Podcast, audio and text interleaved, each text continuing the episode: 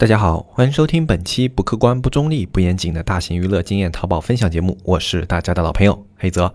那么今天呢，我们来聊一个很多的新手淘宝卖家想要了解的一个问题，那就是一个人能不能开淘宝？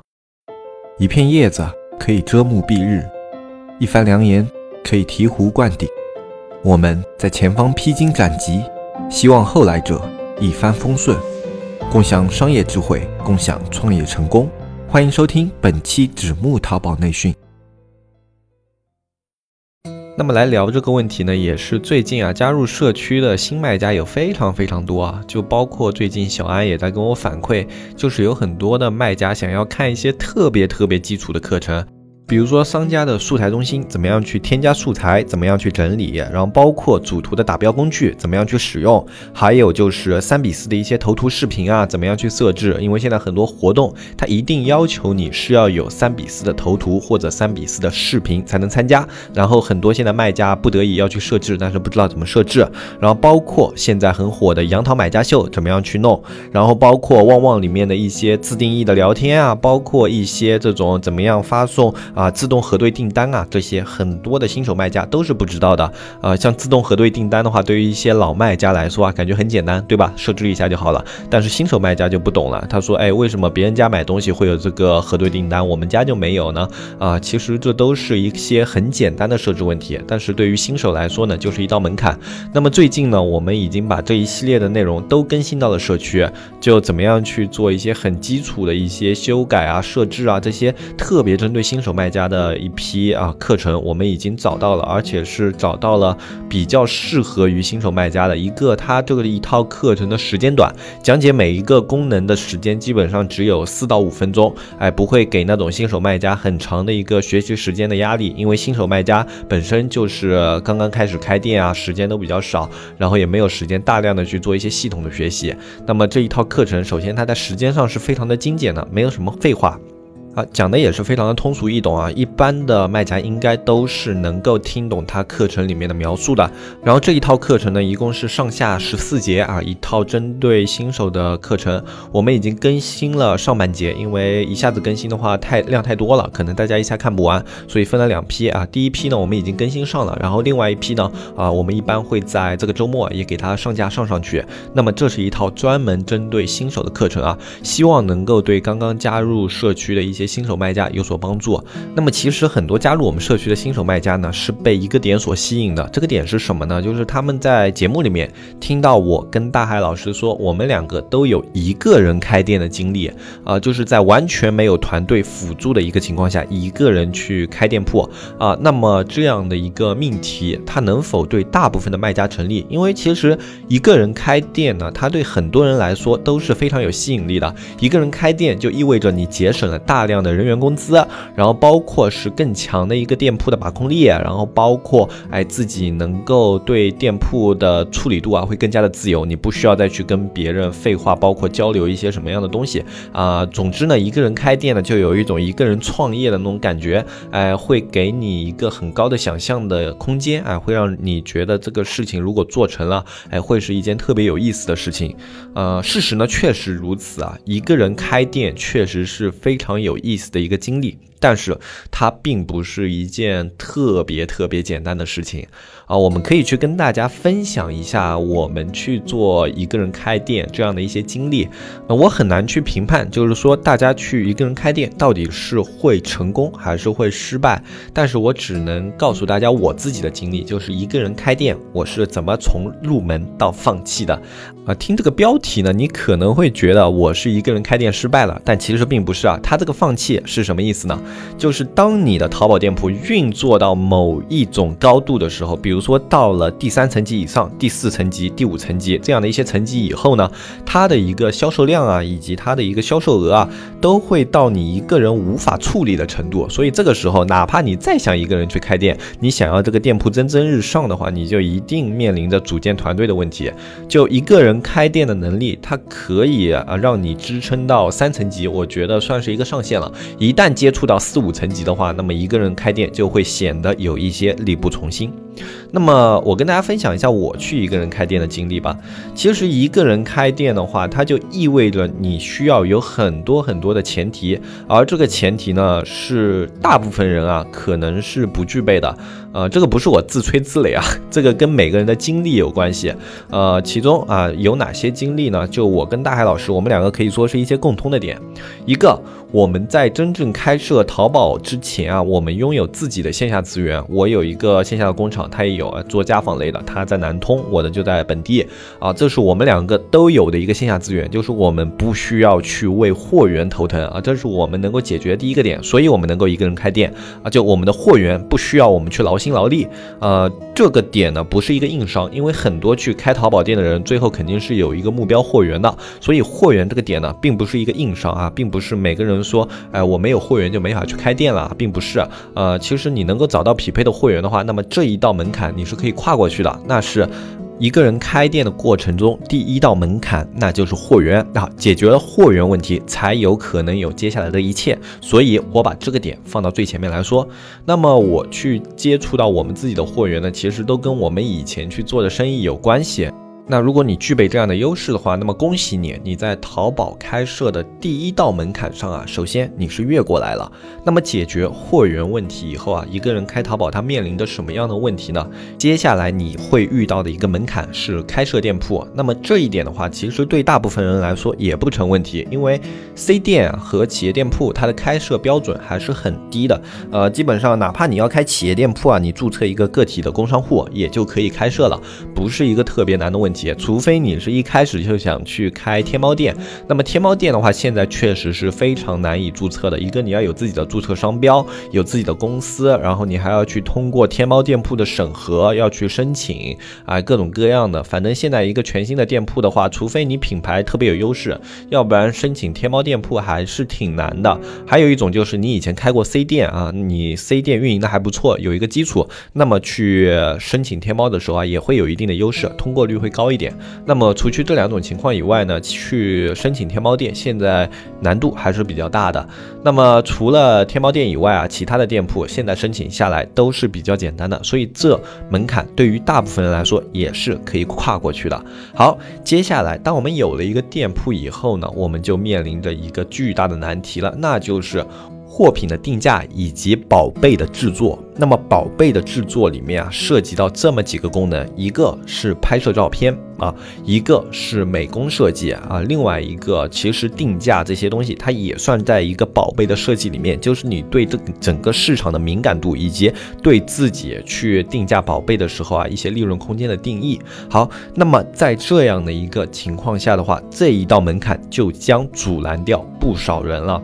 那这一道门槛呢，其实它算是一个硬性的技能要求啊。我跟大海老师，我们 两个算是呃先天优势啊，因为我们都是在大学和大学毕业的这一段时间啊去。强化过自己在美工和设计这一方面的能力，呃，所以呢，这对我们来说啊，特别是我们当时做淘宝那个年代来说啊，并不是一个问题，因为那个年代的淘宝整体的美工水平不是特别的高，所以在那个年代呢，我们即便一个人只要多花时间，我们去开设一个淘宝店铺都是没有问题的。呃，像摄影和美工这两块的话，基本上就是我们在进入淘宝这个行业之前的自带技能啊，这对于很多在进入淘宝之前是做摄影和设计工作的。一些小伙伴来说啊，呃，就是一个加分项。那么这个时候呢，有很多没有接触过摄影和美工的小伙伴就开始犯难了，就是两种选择啊，一种就是用比较普通的照片和一种没有设计的详情页直接上线，这样做成功的小伙伴不是没有，但是在现在的环境下已经越来越难了，因为淘宝现在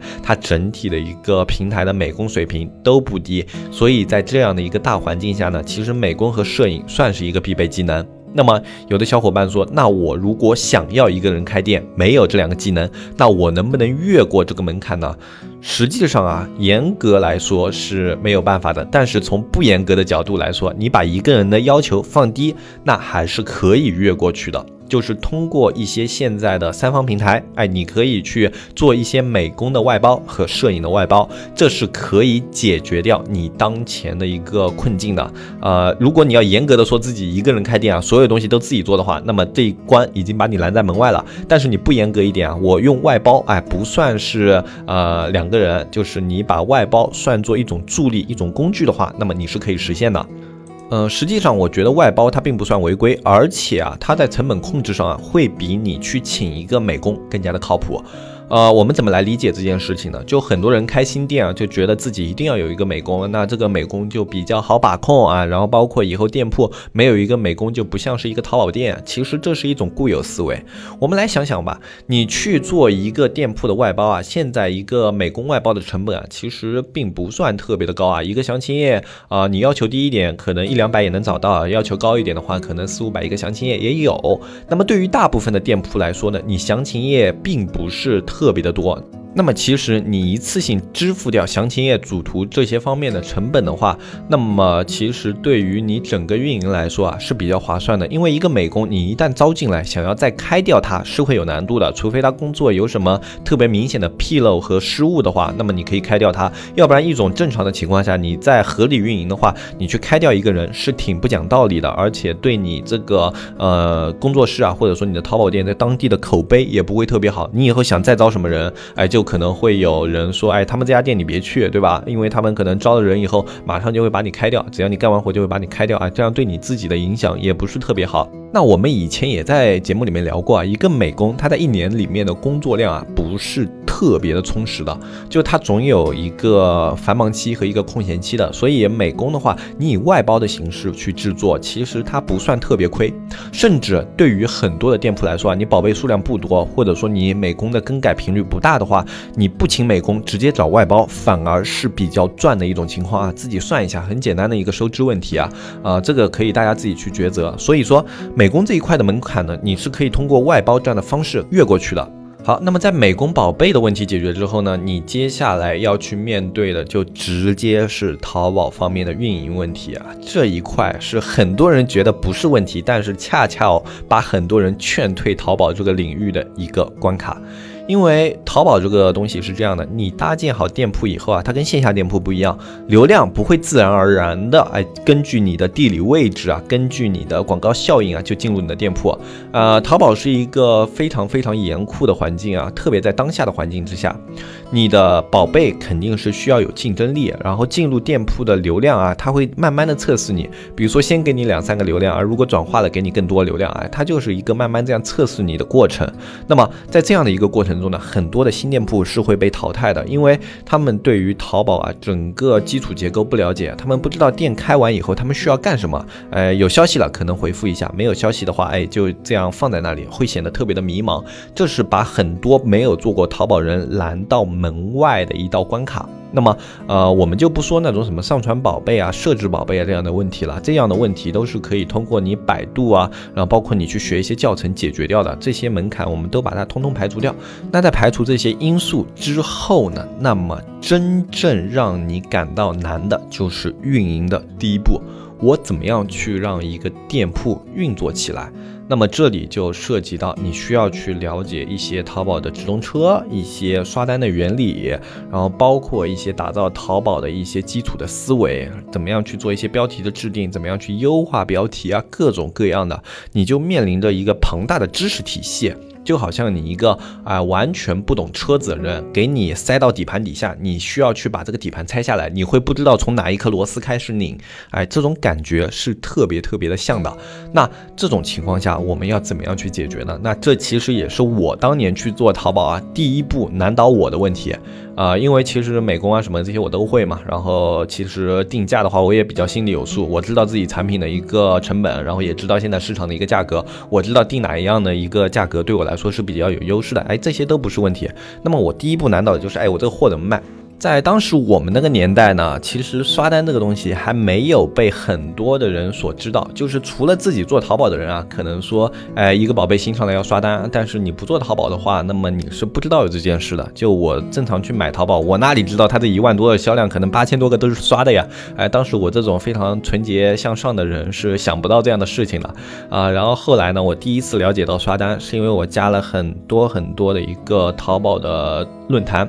呃，在那种淘宝的一些论坛上面啊，当时就是会有大家一起讨论嘛，店铺怎么开啊什么的，哎，然后我在上面呢，我第一次接触到就是有一个东西叫刷单，就是有一些人当时有一个东西叫商家互刷。因为有为了那种号的安全性，以及为了降低成本嘛，啊，有的商家可能早期的时候开完店也没什么事情干，然后他们就会相互之间帮着对方刷单，啊，那个时候刷单也没有查那么严，然后我就被这个东西吸引了，我知道什么叫互刷，我就进去看了，然后看了以后呢，我当时加了一个群，然后进这个群还特别的繁琐，要填很多很多信息啊，还要提供身份证明，以防止你骗单，对吧？然后进了这个群以后呢，我第一次刷单用的就是互刷，帮一家我记。的没错的话，应该是帮一家卖灯的店铺啊，那是我这辈子刷的第一个单啊，还是帮别人刷的，我去帮他刷了那个单，然后他帮我的装饰画刷了一个单，哎，我就觉得特别新奇，还有这种方式，然后当时的时间也算比较多吧，然后我的账号也是挺多的，呃，我加自己加上我老婆的号，呃，当时还是女朋友呢，就我自己的号，我女朋友的号，然后给我妈的身份证弄了一个号，给我爸的身份证弄了一个号，反正就当时把能想到的号全都给弄了，然后啊，手上大。大概总共有六七个淘宝吧，然后就开始了我第一波刷单的生涯。一天我去帮别人刷多少单，别人就帮我刷多少单，啊，然后这样子操作了大概一周以后吧，哎哎，整个店铺还真的有反应，就是店铺里面的东西啊，都开始慢慢的流量开始往上了。往上了以后，我在想，嗨呀，刷单真是个好东西啊。然后想到了这里以后呢，哎，我就开始去各种各样找刷单的资源。毕竟啊，自己天天刷单不是个事儿啊，就特别的累。你们可能有刷单过的一些听众，应该有这样的体会啊。啊，一天从早到晚让你刷二三十单的话，你可能第二天看到这个电脑人都想吐啊，就完全不想点开这个东西。呃，因为刷单的收益啊，如果你按工作来计算的话是比较高的。在那个年代的话，我记得，呃，刷一单可以到五到六块钱啊，然后。如果你一天猛刷不带停啊，然后也不怎么吃饭，然后睡觉时间也比较少的话，一天实现啊大概两百到三百的一个利润是没有什么问题的，因为刷单没有什么成本嘛，其实是可以算是净利润的，呃两三百没有什么大问题。但是这样的事情你做个三五天可能还能坚持，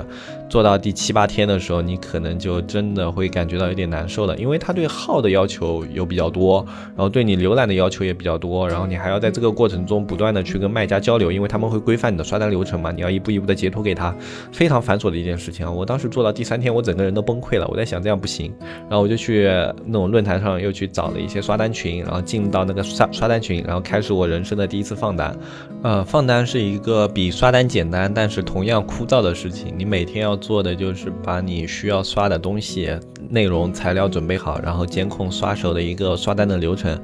也是非常非常的枯燥的，呃，不过还好，就店铺刚开了那时候啊，没什么事儿，所以这样的事情呢，就每天在那边做，啊，然后这样的事情也做了大概有一周，哇，啊，大家应该可以感觉到，我回想起这样的日子的话，呃，人都变得有一些无力了，因为真的这种疲乏感，你能够记到一次的话，你这辈子都忘不掉，啊，然后就放单放了一周以后啊，所幸是宝贝终于开始有访客了。那一开始店铺的访客也没有特别多啊，不像很多人说的什么刷一下单一下一两千个访客啊，没有那么夸张。呃，刷了两周左右吧，我记得不是特别清楚了，因为时间实在太长了，两周还是三周，我记不太清了。呃，可能是三周，也就大概一个月的时间啊。当时淘宝的访客第一次突破三位数啊。嗯，三位数对当时的我来说其实挺激励的，因为一开始的访客数啊，每天只有五六个，然后我是自己一步一步看着它从五六个到二三十个、五六十个，然后最后到了一百多个啊，到三位数那一天我特别的开心。呃，虽然说哎，这个过程中啊，这个店铺它到三位数也没给我带来什么利润，甚至还是亏钱的，但是就感觉有一种里程碑的感觉，因为我在第一天刷单的时候给自己定的目标就是淘宝什么时候访客能有一百。百个。那达到这一个东西那一天呢，我很开心，但是同时也意识到了一个问题。我当时想的是，淘宝店铺有一百了，那么每天它能够可能可以实现个一两百块的利润。但是我后来算了一下，去除掉我刷单的花费啊，然后去除掉我每天时间的投入啊，我发现我是亏本的。哎，这不就是难了吗？那就是说我刷单没有赚钱，那么我接下来要解决它盈利问题，因为我知道怎么样。怎么让访客上升了嘛？那么我接下来就要解决盈利上的问题。当时也就得出了一个特别简单的结论，就是我想要盈利的话，就是必须要访客数量有质变。啊，访客数量有质变的话，就需要我获取流量的能力更强。那么当时脑子里有两根线，第一点是刷单这一点要坚持下去啊，同时要增大单量啊。然后这是我当时定下第一条线。然后我后来又想了想，光用刷单不行啊，淘宝渠道那么多，它肯定有什么其他的可以完成转化的一些方。方法，然后又去了解了各种各样的课程，那是我这辈子第一次开始去找电商学院的一些教程。啊，确实，那个年代的电商学院是比现在的干货要多很多的，因为那个时候有很多的东西不为大家所熟知，比如说像直通车，比如说像转转，比如说像淘宝客，在那个年代有很多人都是听都没听过的，就哪怕做淘宝做了一两年，但是都没有听过这样的工具啊，更没有想过要在淘宝里面给淘宝这个平台花钱啊，这是很正常的一个现象。那么当时呢，我自己是加了一个学院吧，那学院叫啥来的？老老 A 呀，还是啥玩意儿？呃，名字我记不太清了，因为也就加了那一年，而且时间确实特别长了。嗯，是当时还挺火的一个电商学院，我没记错，好像是叫老 A 吧。啊，也不算给他打广告吧，他现在活不活着我也不知道。然后当时就加了那个电商学院，那个电商学院里面干货确实还挺多。我在这个学院里面学到了直通车的相关知识，学到了转展的相关知识，然后学到了刷单的一些模式化的方法，怎么样让你的刷单的效率更高。然后也在里面学到了一些工具。的使用，比如说当时叫量子横道，也就是后来生意参谋整合的一个功能叫量子横道啊，然后还有一个叫叫叫什么我给忘了啊，也也是一个生意经吧，还是啥？嗯，可能做淘宝时间长的一些人还有印象啊。嗯，反正就当时是叫这两个名字，我应该没记错。然后就是一些特别基础的运营工具，那么现在都整合到生意参谋里面了啊。那这是我在当时的时候去这些电商学院里面学到的一些内容。呃，其实他们真正实操下去啊，你会发现他们讲的并不一定对。但是学到这些内容呢，对我来说助力最大的是什么呢？就我了解到了有这些工具，了解到了我可以去什么地方去解读数据，这对我来说帮助是特别。大的，然后从那以后，我算是正式进入了淘宝的一个数据分析的年代，就是我终于看得懂淘宝了，我知道这些东西进来代表什么东西，然后包括我想要去拓展流量的话有哪些渠道，那这对我来说是一个特别大的进步。然后从那以后，我就开始去研究直通车，因为那时候教的最多的也是直通车，然后直通车我大概研究了有大半年，呃，整个大半年的时间啊，都是一个人在研究直通车，呃，其实那个时候我的时间并没有那么多啊，因为我那。时候除了要去开淘宝店以外，我每天还有工厂的事情要忙，然后还有一些呃那种应酬啊什么要去面对，是吧？啊，所以当时淘宝店并没有占用我特别特别多的时间，但是我依旧每天要去花，比如说到晚上了，因为当时生意都是早上做嘛，晚上了就会比较空一些，然后就会去看淘宝的一些东西，然后坚持了大半年以后呢，我在直通车里面算是取得了比较大的成功。当时我是把直通车的一个 PPC 从最早我开的一块多钱，我记得不错的话是一块五毛以上的一个 PPC，呃，当时给做了半年以后，运营到了零点六。呃，就慢慢的，这是一个很慢的过程，因为一个当时自己还不是特别的熟练，而且当时直通车又是一个完全全新的账号，然后一直花了大半年的时间啊，才把那个直通车给运营下来，而且当时直通车还有准入的一个门槛呢，我并不是店铺一下子就马上能开车了，我还先把店铺刷到了三颗钻吧，然后才开始去接触直通车。呃，然后接触到直通车以后，算是我整个店铺的一个质变。呃，我在开直通车的时候，我的店铺应该是三百多个房客，然后在开了半年直通车以后，店铺达到了两千多个房客，而且从那以后，我的淘宝店才算是真正开始盈利了，大半年的时间。呃，其实我觉得我学的算是比较快的，因为跟我同期一起研究淘宝的那些啊，要么就是跟我同期那时候还没有开始赚钱，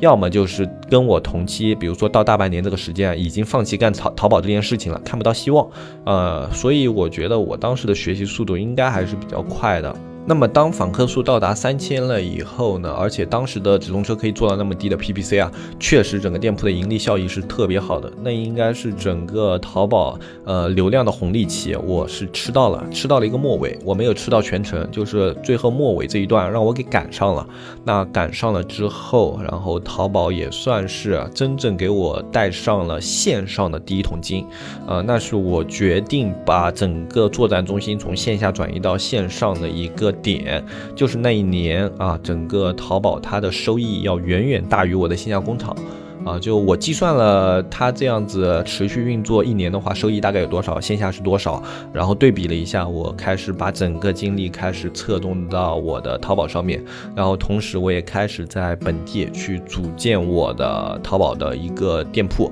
啊，就团队啊，美工啊，运营啊，啊，就开始招啊，素质当时我们这一块招过来的素质还不算特别高，然后就开始慢慢教他们，然后教他们以后，然后总算花了半年时间啊，在在整整一年的那个时间呢，呃，我的一个最初的淘宝团队就那么定型了，呃，这是我从入门到放弃的整一个的经过。其实你听起来的话是特别简单的一个过程，没有什么特别波澜起伏啊，什么大起大落啊这样的一个感觉。但是啊，其实大部分的人去做淘宝，应该跟我这样的经历是类似的，非常的枯燥，非常的乏味，一点意思都没有。你都不知道这样子坐在电脑前面，有时候你坐在那都不知道自己在干什么，很长一段时间都是会这样的，就是你看着这些东西，你会没有思路，没有头绪。呃，但是淘宝很重要的一个。点一个是坚持，另外一个是你主要的思路绝对不能受到影响。像我能坚持下来的原因，其实我很简单，就是一个我刷了单，我刷单我看到效果，所以我知道刷单有用，所以我要坚持刷单，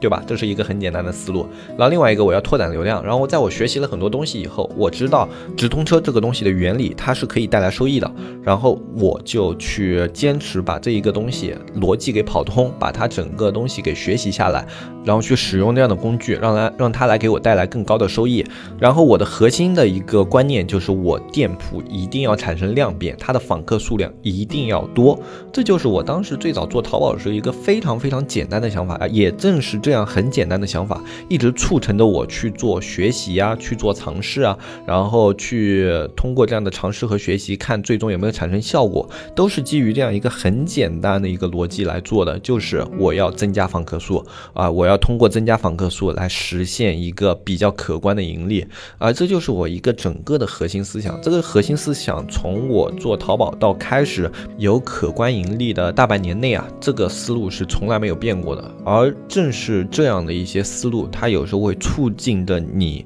做坚持，然后最后来引导你走向成功。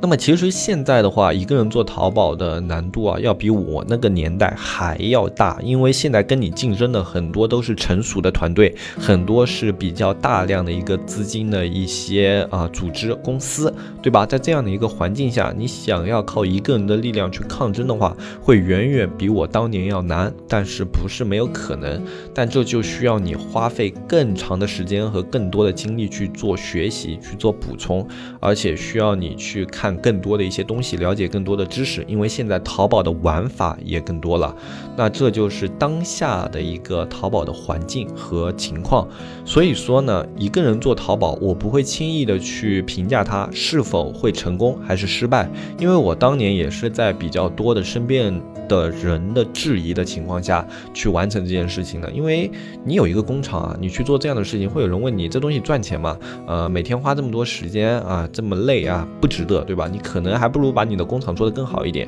但当时自己这人就挺倔的，就觉得现在线上那么多人能做成，那我凭什么做不成呢？而且我还有着自己的供应链优势啊，我做的东西还比他们好看啊，总不至于我最后赚的钱没有他们多吧？啊，其实当时的想法也挺挺简单的，挺赌气的，呃，但也可能是这样赌气的想法，最后让我把这件事情给做完了，呃，让我可以把整个淘宝最后到一个扩充团队规模的这样的一个程度。所以说，我也不会轻易去质疑说现在环境变难了，一个人做淘宝一定是做不成的，我不会这样去说。但是我可以肯定的一点是，现现在想要一个人或者说一个夫妻老婆这样的一个组合去把一个淘宝这样的事情给做成的话，难度是比我当年还要更高一级的。我只能说，你需要付出很多的努力和尝试，以及你在一些该需要去花钱去做抉择的地方，还是要去做抉择。就比如说，你像美工外包这种，你实在越不去、越不过去的坎，你就去花钱去解决掉它。嗯，我觉得这没有什么不好意思的，或者说没有什么舍不得的。因为如果你想要自己去学的话，你中间付出的成本可能比这还要高。那么今天这一期节目的话，跟大家就聊到这里。呃，我尊重每一个在淘宝路上一个人去做自我坚持的人，因为我可以在大家身上看到自己当年的影子，也可以想到自己当年那种心态，所以我尊敬大家，并且佩服现在在这样的一个环境下做出这样选择的一些人。但是，呃，当你需要一些助力、需要一些帮助的时候，你明确知道你需需要帮助的时候，呃，不要固执于一个人。就像我当年到了那个程度的时候，我就知道我一个人坚持不下去了。那么这个时候还是要去组建团队，还是需要找在这方面擅长的人来帮助你的忙，来解决你的问题，这样才是一个正确的一个商业上的思维啊！也希望今年每一个啊能够在创业路上去做转型、去做尝试的人能够成功，因为今年对大家来说真的都是特别困难的一年。那今天这期节目的话，就跟大家分享到这里。如果你想要学习一些淘宝的运营知识和运营技巧的话，可以加入我们的社区纸木电商，价格是三百六十五一年啊，其实不算特别的贵，但是里面的一些内容想必对很多的淘宝卖家来说是有所帮助的。你可以通过添加微信纸木电商的拼音去添加我们客服小安，小安会给你介绍如何加入社区以及社区里的一些内容。具体的社区介绍呢，在我们下面的详情页里面啊都有。如果大家感兴趣的的话，可以点开看一下，包括如何加入社区，你都可以在这个详情页里面找到。我是黑泽，我们下期节目再见，拜拜拜拜拜。